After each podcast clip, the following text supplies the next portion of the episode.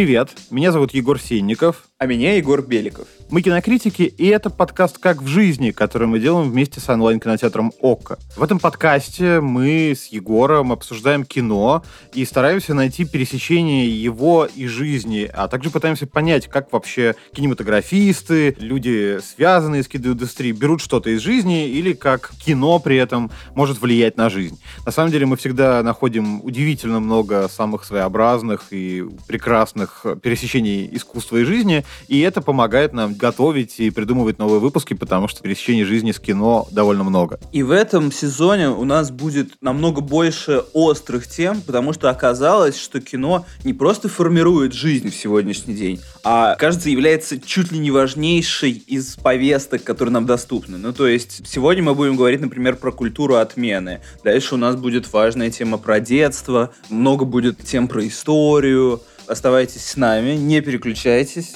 Все лучше вы услышите здесь. И рассказывайте об этом подкасте всем, подписывайтесь, пишите нам комментарии в iTunes и так далее. А мы начинаем.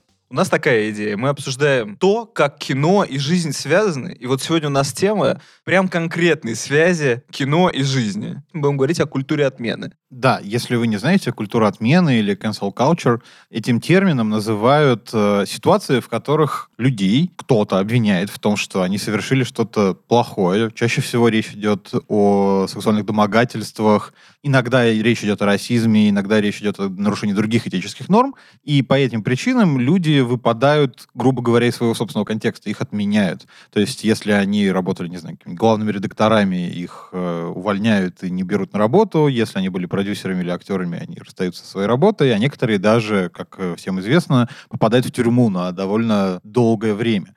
Вот об этом мы всем поговорим, и казалось бы, окей, это происходит, почему об этом вообще нужно говорить? Тем не менее, очевидно, есть некая общественная проблема, связанная с этим. Не все согласны, что так поступать правильно, другие же уверены на совершенно противоположной точке зрения, что, наоборот, именно так и нужно делать, и так формируется новый общественный консенсус. Собственно, об этом мы сегодня и говорим, о том, как людей отменяют, правильно это, неправильно ли это, и что по этому поводу думает кинематограф. Так много вопросов, так мало ответов, а мы должны еще анонсировать, что в этом выпуске будет, во-первых, гость. Я бы даже сказал гостья. Да, гостья, конечно. Анна Наринская, в прошлом литературный критик, куратор и просто, как мне кажется, общественный деятель. Во-вторых, у нас будет фильм «Охота» Томаса Винтерберга. Если вы не видели эту картину, то можете прямо сейчас остановить подкаст, порекомендовать его всем друзьям, ну, вы знаете, что надо делать, а потом посмотреть, например, эту картину. И вернуться к нам. Да, в онлайн-кинотеатре ОК ее можно посмотреть. А что ты знаешь о культуре отмены? И вообще, вот расскажи слушателям, которые, может быть, не в курсе. Что это такое? Приведи несколько примеров. Все просто. Вот из последних. Джонни Депп.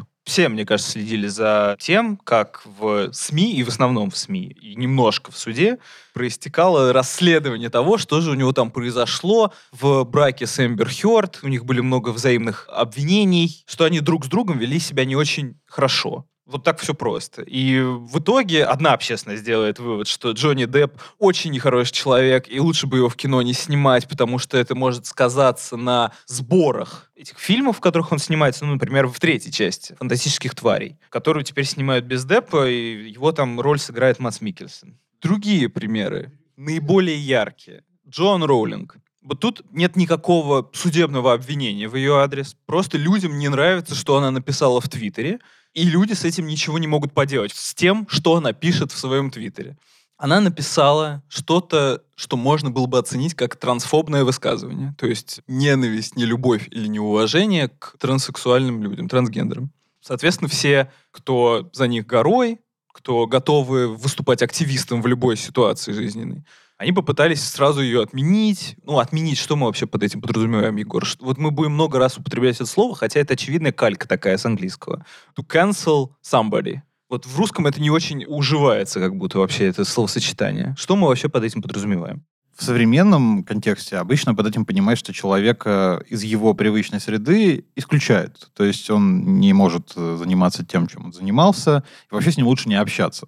В этом нет ничего нового, и само слово «астракизм», которое существует э, несколько тысяч лет, оно буквально об этом. Это история о том, как человека из социума изгоняет, причем сам этот социум, потому что считает, что человек себя ведет открыто, нарушая его правила, И с этим мириться общество не хочет. И примеров разных форм такого социального страйкизма существует огромное количество на всем протяжении истории. И мы знаем массу примеров, когда это происходило, когда люди, которые выражали неправильные взгляды, противоречили настроениям и желаниям и чаяниям в обществе, оказывались из этого общества исключенными или, по крайней мере, считалось неприличным с ними коммуницировать. Все вы знаете прекрасное слово «бойкот», которое на самом деле производная от фамилии конкретного человека, который вошел в конфликт с ирландцами. Они требовали в 19 веке в Англии, чтобы он понизил им ренту за жилье, а он не хотел этого делать настолько, насколько они хотели. В итоге они стали его игнорировать, не платить ему денег, не общаться и вообще не коммуницировать. Сегодня бы его в Твиттере забанили. Как мы знаем, теперь в Твиттере действительно можно забанить человека наглухо, и буквально в январе мы были свидетелем огромной дискуссии вокруг Дональда Трампа и его бана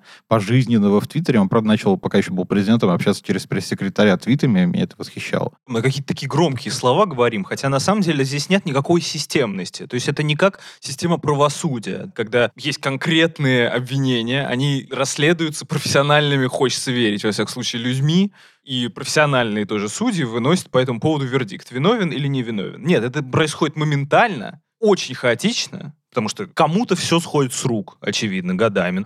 Джеймс Ган писал российские шутки в Твиттер, и через много-много лет только его попытались по этому поводу отменить, что, мол, как же так? Он писал какие-то дурацкие шутки и продолжает снимать фильмы, которые мы так любим в киновселенной Марвел. Да как же это так? Что же это деется? Куда мы смотрели? В конце это концов. То есть буквально за ним приехала полиция мемов. Ну и в итоге его защитили все актеры Марвел и сказали, ну он просто пошутил, ну чего, ну как же так можно, ну живой человек. И в итоге он продолжает снимать своих Стражей Галактики и не только. Мне кажется, мы немного утонули в море отмены, и пора бы выбраться из него. Что вызывает у людей протест? Казалось бы, вот человек кого-то изнасиловал или пытался изнасиловать, им ставят на вид и говорят, мы с ним больше общаться не будем. Что людей смущает в этой схеме и что смущает лично тебя? Окей, ты как-то очень бодро подвел к тому, что все такие кейсы — это про изнасилование. Мне кажется, что кейсы про изнасилование, как любые другие преступления, это прям конкретное уголовное наказуемое преступление, они должны расследоваться судом. Я не уверен, что они должны расследоваться обществом, потому что для меня это вигилантизм, как в фильме «Ворошиловский стрелок», натурально. Тебе кажется, что, возможно, кто-то гад, что он каким-то образом вредит существованию общества, его жизнедеятельности в итоге ты берешь, значит, винтовку Мосина и стреляешь в Твиттер в его. Ну, типа того. Мне кажется, что такими делами должны заниматься суды. Все остальное это, по сути, общественное обсуждение рамок дозволенного. Ну, то есть, можно ли шутить какие-то околороссийские шутки в Твиттере и потом сохранить карьеру? При этом можно сказать одну вещь, мне кажется, довольно невинную в случае Джон Роллинг, хотя я не согласен с этой вещью. Я уж не помню, что-то она там сказала, что менструация может быть только у тех людей, которые называются женщины. Что-то такое она сказала. Не, она возмутилась в статье, где говорилось, что women who menstruate да, ну, короче, вот этому новоязу, очевидно, толерантному и в лучших и благих целях, безусловно. Тут вообще без вопросов. Я не говорю о том, что толерантность — это плохо.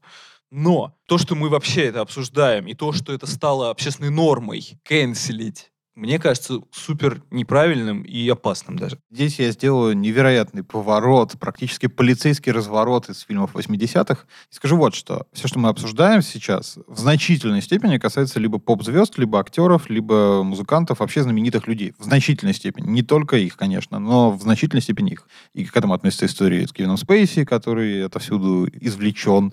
Я вот что хочу узнать. История людей, которых отменяют по тем или иным причинам, она не то чтобы новая. Вот в 50-х, допустим, в США было плохо, если ты коммунист или заподозрен в симпатии к левым идеям, и тогда тебя отменяли не просто, что там тебе Твиттер запретили вести, а некоторым приходилось уезжать из страны, нести тяжелые потери и финансовые, и личные, и вообще как бы расставаться с любимой профессией и оказываться не там, где ты планировал. Например, сценарист Далтон Трамбо, который пострадал из-за кодекса Хейса, введенного в Голливуде, да, есть замечательный фильм, если вы вдруг вообще не знаете всю эту историю про кодекс Хейса, Трамбо. Окей, он не супер э, идеальный, но он э, точно рассказывает биографические подробности. Там Брайан Крэнстон играет из «Во все тяжкие». И при этом тогда это всем казалось не то чтобы идеальной формой коммуникации с обществом, и вообще весь макартизм 50-х в значительной степени был деятельностью ровно одного человека, самого, собственно, сенатора Джозефа Маккарти. Я о другом. Как тебе кажется, тогда казалось, что быть левым и сочувствовать коммунистам — это ужасно, поэтому каждый, кто пытается, его нужно отменить. Сегодня, наоборот, я думаю, если Тильда Свинтон, которая которой как раз, вот, например, не, нет никаких проблем, она может хоть э, манифест коммунистической партии зачитать, и никто ей ничего не скажет, потому что считается абсолютной нормой. Зато не нормой будет, если кто-то узнает, что Тильда Свинтон что-то делает плохое с другими людьми без их согласия. Почему у нас вообще есть вот эта потребность нормы утверждать посредством отмены людей, приведения их к порядку, посредством вот такого общественного астракизма? Почему нам нужно кого-то отменять? Потому что кажется, что это единственный рычаг давления на людей. Что-то вроде совета дома из Афони. Знаешь, когда все собрались, я не говорю о том, что это как худсовет. Это такое стандартное сравнение, значит, у всех, кто не согласен с этой новой культурой отмены. Что это такое партсобрание? Да-да-да, партсобрание, где мы все обсудим, где мы вынесем вердикт, и Афони перевоспитается. Но в целом это оно и есть просто облачное такое. Все сразу решают. Или не все сразу, а кто-то против, кто-то пытается относиться относиться скептически. Есть люди, которые на эту тему рефлексировали и свою рефлексию выражали в кинематографе. Я, конечно, говорю уже об упомянутом нами несколько раз в фильме Томаса Винтерберга «Охота». Мне все время кажется, что он недавно вышел, а вообще-то ему почти 10 лет. Это чудовищное свойство времени бежать так быстро. Чудовищное то, что ты стареешь просто. И это тоже. И вот в этом фильме десятилетней давности Томас Винтерберг рассказывает историю, в которой мы сталкиваемся с ситуацией буквально этого морального выбора, который стоит в случае разговора о культуре отмены. Главный герой, которого играет Матс Микельсон, работает воспитателем в детском саду, он абсолютно нормальный, просто живет свою жизнь, у него есть собака, сын, работа, и, в общем, все прекрасно до той поры, когда ему на пути встречается его воспитанница, маленькая девочка, которая ему посылает какие-то знаки симпатии, а его, конечно, как нормального человека это смущает, и он обрывает все ее попытки проявить к нему симпатию.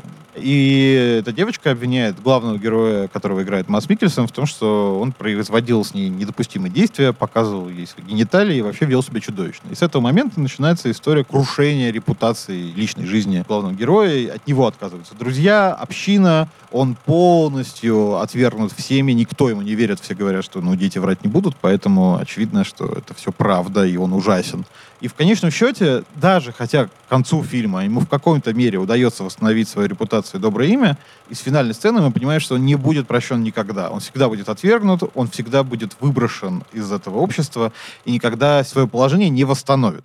Игорь, что ты думаешь? А почему вот этот фильм десятилетней давности говорит о современности примерно так, как будто бы Томас Винтерберг сегодня писал бы пост на Фейсбуке, выражая мнение людей, которые не согласны с культурой отмены? Ну, потому что механизмы, по которым работает общество, не меняются несмотря на эпоху, а тут даже эпоха еще не сменилась, по сути, это то же самое время. Но вообще эта история могла произойти в любую эпоху, на мой взгляд. Ту, что показывает Винтерберг в «Охоте», и те истории, которые происходят прямо сейчас. Просто сейчас стал более доступны, соцсети, там все дела. Те же самые механизмы астракизма и того, как люди огульно обвиняют кого-то, не имея на то реальных оснований. С другой стороны, невозможно не обвинять, когда это касается в том числе тебя и твоих детей, которые воспитываются в том же детском саду. То есть тут всех можно понять, но все всем очень плохо. И в этом смысле это идеальная, точная модель того общества, в котором мы сейчас живем, в котором всем плохо точно так же. Любого могут обвинить в любой момент, и мы не можем быть уверены в том, что это по правде. С другой стороны, мы должны быть уверены в том, что это правда, иначе мы таким образом обвиняем жертву в том, что она врет. То же самое с ребенком. Та же самая была история с Майклом Джексоном и выросшими детьми, которые его обвиняли в изнасилованиях все говорили, ну это же невозможно придумать. А у кого-то была в стендапе, кстати, шутка про то, что, ну, ребят, один человек однажды придумал «Звездные войны». То есть придумать можно вообще что угодно, получается. С другой стороны, мы, сомневаясь в том, что они говорят, хотя бы допуская хоть малейшее сомнение в том, что они говорят, утверждаем, что жертва, она на самом деле не жертва, а просто хочет нажить себе капитал какой-нибудь социальный или вообще просто деньги получить. Я об этом и хочу спросить. Как тебе кажется, получается, что Винтерберг, он отчасти тоже занимается виктимблеймингом? Он говорит, ну, я вот не уверен, что люди, которых обвиняют, и жертвы, которые обвиняют кого-то, что они всегда правы, что они вообще говорят правду, и что им стоит доверять. По сути, ведь моральный посыл охоты, он не только в том, что его никогда не простят, но еще и в том, что на самом деле детям-то верить не всегда можно. Иногда можно, а иногда нет. И как тогда с этим быть? То есть, грубо говоря, о чем для нас этот фильм и почему это важно в контексте разговора о культуре отмены? Мне не кажется, что это виктимблеймерский фильм Мне кажется, это просто попытка разобраться. Не в каждом из этих кейсов, потому что очевидно, что никакие фильмы нам не дадут конкретных инструкций по поводу того, как нам относиться к Джонни Деппу, Луиси Кею и Джоан Роллинг. Или, там, не знаю, к Харви Вайнштейну. Фильм «Охота Винтерберга» — это просто исследование того, как общество относится, а не как должно относиться к обвинениям кого-либо в чем-либо. Нужно ли к этому относиться с сомнением или не нужно? Нужно ли сразу верить жертве или не нужно? Я не о том, что это обязательно попытка заклеймить жертву гадом, которым она, собственно, и клеймит своего обвиняемого. Интересно, что мы с тобой в стародавние времена, в прошлом году обсуждали другой фильм Томаса Винтерберга «Торжество», и на самом деле охота родилась из реакции людей на фильм «Торжество». Они стали ссылать режиссеру большое количество личных историй, похожих в чем-то на то, что произошло с героем «Торжества», и одна из этих историй была очень похожа на то, что Винтерберг в своем фильме «Охота» и снял. Кстати, если вы хотите больше послушать про торжество, которое мы упомянули, можно послушать наш предыдущий выпуск о том, что Новый год — это довольно странная штука. Примерно как культура отмены, только Новый год. Кажется, что мы немного с тобой сами запутались в этом всем. Мы ходим примерно одними и теми же кругами, и нам точно нужно мнение человека со стороны, который нам скажет, в чем мы не правы. Который скажет, как надо. Да, и этот человек уже у нас в студии, это Анна Наринская. Да, Анна Наринская в прошлом литературный критик, сейчас она куратор и просто просто один из важнейших публичных спикеров по примерно любой актуальной теме на русском языке. Сейчас мы с ней и поговорим. Анна, добрый день. Привет. Смотрите, вообще формы какого-то социального астракизма — это не какая-то новая история, и само слово астракизм совершенно не новое. Почему тогда именно истории последних лет вызывают такое большое неприятие у многих, и кому-то кажется наступлением новой цензуры, кто-то вообще не иронично зачем-то сравнивает их с 1937 годом. Почему вот эта форма вызывает у многих какой-то протест и кажется неэффективным вариантом самоуправления общества и каким-то неправильным подходом к этому? И так ли это? Это связь личности и творчества. Потому что мы же не говорим про то, когда, например, какой-нибудь человек, он работает в Гугле, и он домогается до какой-нибудь там девушки, его отовсюду увольняют. У приличного человека к этому, честно говоря, нет претензий. Ну, потому что, да, может быть, он очень ценный какой-нибудь менеджер, но если он не умеет себя вести и хватает девушку за что-нибудь, или ее шантажирует, или ее принуждает, мы с облегчением говорим, пускай он идет лесом. Вся проблема состоит именно с креативной частью общества. Должно ли искусство страдать от того, что его производитель плохой человек? И в этом смысле этого тоже очень двойные стандарты. Потому что, посмотрите, мы все говорим, вот глядя на Мерлина Мэнсона, это прекрасный пример. Потому что, когда все это случилось, огромное количество людей, и не только в американском твиттере тоже, но и у нас, стало говорить, она же знала, на что он нашла, посмотрите на его клипы вообще, кто идет, надеясь, что это будет нормальная любовь, вот к такому человеку. При этом мы все давайте не побоюсь этого слова, образованные люди, считаем, что лирический образ и, собственно, человек. Это две разные вещи. Потому что если бы это было так, мы бы сказали, Мерлин Мэнсон пропагандирует насилие в своих клипах, и давайте мы заканцелим его уже вообще до всяких его поступков, а в самом начале, когда он только вылез со своими клипами. Мы так не говорим. Соответственно, если мы встречаемся с человеком, который позиционирует себя так, это не значит, что мы должны ожидать, что он и в жизни будет так себя вести. При этом, когда такое случается, как с Мэрилин Мэнсоном, девушка говорит, что она в ужасе от того, как он с ней себя вел, и что ей было тогда 18 лет, и она не могла открыть рот, потому что она боялась и тролливали, то мы говорим, а чего ж ты ждала? Это же абсолютно двойные стандарты и совершенно неправильный подход. Но, конечно, это выбор, который мы должны произвести. И я, честно говоря, не понимаю, какой здесь может быть правильный ответ. Мне кажется, мы должны страдать. А, так сказать, нам страдать-то и остается. Вообще вся эта ситуация, о которой мы сейчас говорим, она в некотором смысле символизирует какой-то переход к новому этапу. Раньше считалось, что, допустим, люди творческие, талантливые, гениальные, им в целом может быть позволено больше, чем другим. И поэтому это, собственно, не вызывало многих отторжения. Там режиссер в театре ведет себя чудовищно с актерами, но он же режиссер и вообще гений и умница, поэтому ему, в принципе, можно, хотя другим нельзя, и других бы за это уже давно бы не то, что отменили, а может быть, что это еще и хуже сделали бы. Поэтому Поэтому, мне кажется, вот сейчас идет такой момент, э, когда мы, грубо говоря, отделяем тот образ, который создают вокруг себя люди, от, собственно, людей. Мне кажется, что то, как к этому подходят, Здесь много разных путей. Например, ведь обычно это совсем жесткая вещь, когда даже старые произведения человека или фильмы, или его музыку перестают играть. Это не так часто. Даже Кевин Спейси. Ну, не то, чтобы из всех стримингов убрали обычные подозреваемые. Такого все-таки нету. А то, что его сейчас не снимают, это другой вопрос. Я не могу сказать yes or no to cancel culture. Я считаю, что говорить этому yes or no очень глупо.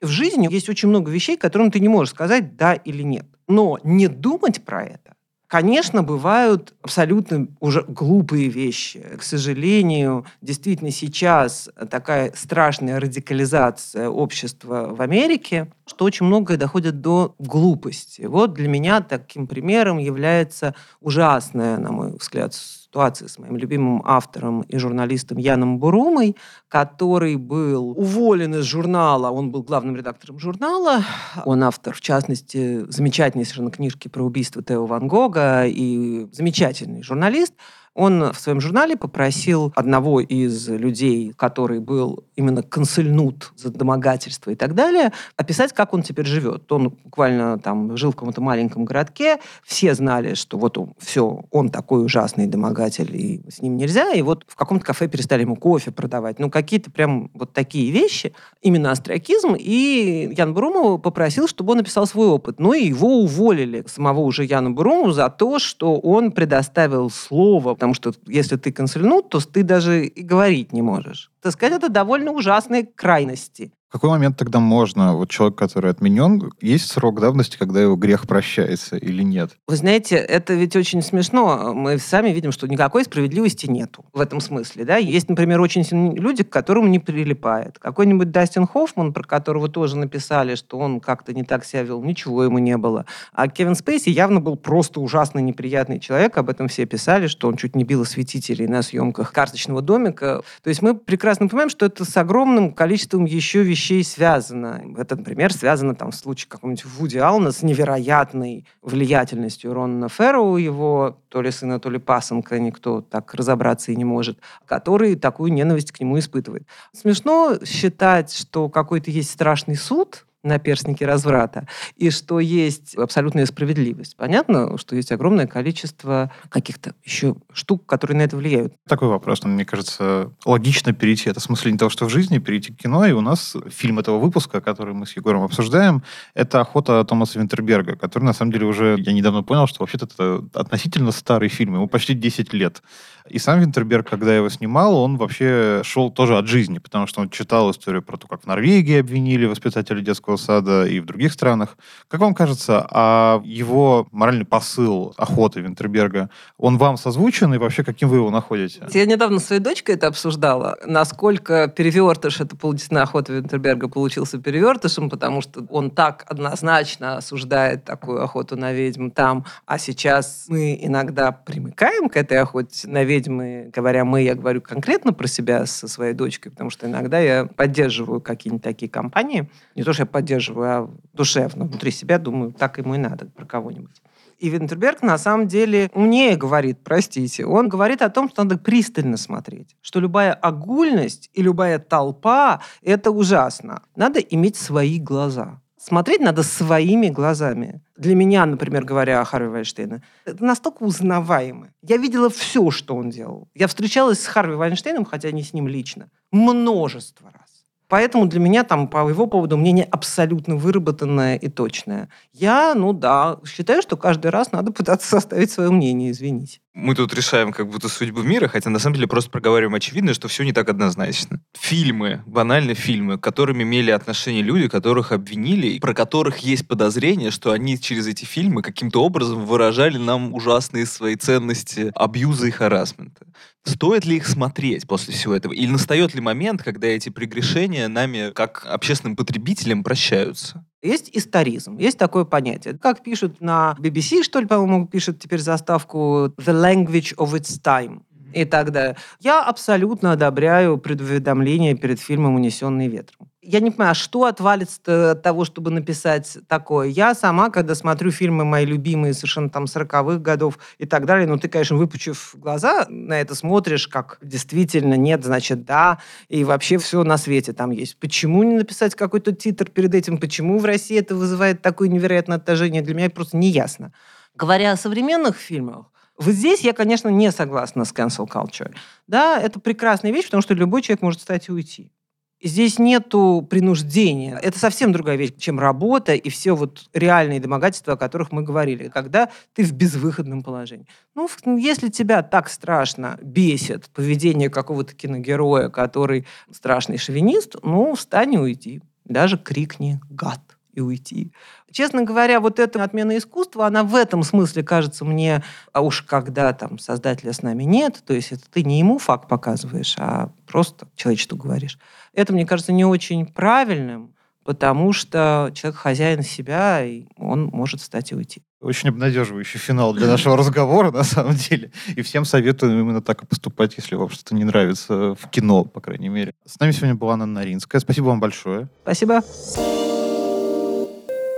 Раз есть культура отмены, то есть и культура возвращения. Существует ли у этих общественно порицаемых событий и действий харасмент, абьюз, психологический, физический, неважно. Есть ли у этого срок давности? Возможно ли вернуть из поля общественного порицания в поле общественного обожания человека, если он, э, например, извинился или сказал что-то? Ну вот э, классический пример из э, недавнего. Регина Тодоренко какая-то ведущая, значит, она сказала в одном прямом эфире, что э, если жену бьет муж, то ты задумайся, говорит она жене, почему тебя бьет муж? Что ты делаешь, чтобы тебя муж не бил? Вот такое она сказала. Я прям почти по тексту цитирую. После этого все два дня ее ругали, потому что как же так можно было такое сказать. И она тут же начала снимать документальный фильм о домашнем насилии, который всеми был сочтен как достойное извинение и вернули ее обратно во все проекты. Мне кажется, как будто мы не требуем искренности этих извинений, а требуем просто, чтобы оно было в этой новой культуре отмены и возвращения. Как тебе кажется? Ты знаешь, мне кажется, это зависит просто от конкретной ситуации и того какого-то консенсуса, который по поводу каких-то людей существует. Ну, грубо говоря, если бы Вайнштейн начал снимать фильмы и извиняться, то это не изменило бы ситуацию в конечном счете, потому что все уже определились, и, в общем, всем все ясно, и у него слишком много людей, которые его не любят. Поэтому, мне кажется, это все равно получается так, вот мы несколько раз уже упоминали, что нет культуры отмены как какого-то единого института. Этой культуры возвращения тоже как единого института нету. Кому-то может повести и его извинения, его попытка оправдаться будет воспринято как что-то честное, искреннее и заслуживающее внимания. Другие могут хоть каждый день извиняться, и это никак их не спасет и не позволит им вернуться туда, где они были. Поэтому вот мое личное ощущение, что да, нет ни культуры отмены, ни культуры возвращения, и каждый случай индивидуален. Кто-то сможет, кто-то нет. Но на самом деле, конечно, мои выводы не должны и не могут считаться какой-то безусловной истиной в последней инстанции, поэтому если вы, наши дорогие слушатели, слушатели с нами как-то не согласны, или вы считаете, что мы с Егором несем какую-то чепуху, что вполне возможно, сообщите нам об этом, пишите в комментариях к подкасту. Все равно рекомендуйте его своим знакомым, чтобы они тоже сказали, что мы не правы. И так мы, наверное, когда-нибудь к чему-нибудь да и придем.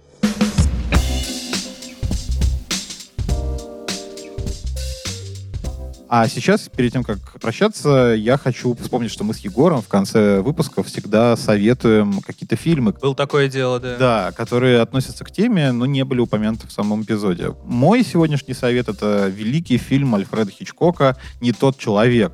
Причем интересно, что этот фильм начинается с того, что Хичкок рушит четвертую стену и буквально вваливается к вам на экран и говорит, да, это я, Альфред Хичкок, и я снял фильм вовсе не про психопатов, которые кого-то там рубят в отеле, а на самом деле по очень реальной и очень популярной в тот момент известной истории человека, которого приняли за преступника, арестовали, и, казалось бы, его уже ничто не спасет, и все от него, опять же, отвернулись, кроме жены. То есть э, все были уверены, что, ну, раз его обвинили, значит, за дело, значит, было что-то действительно так.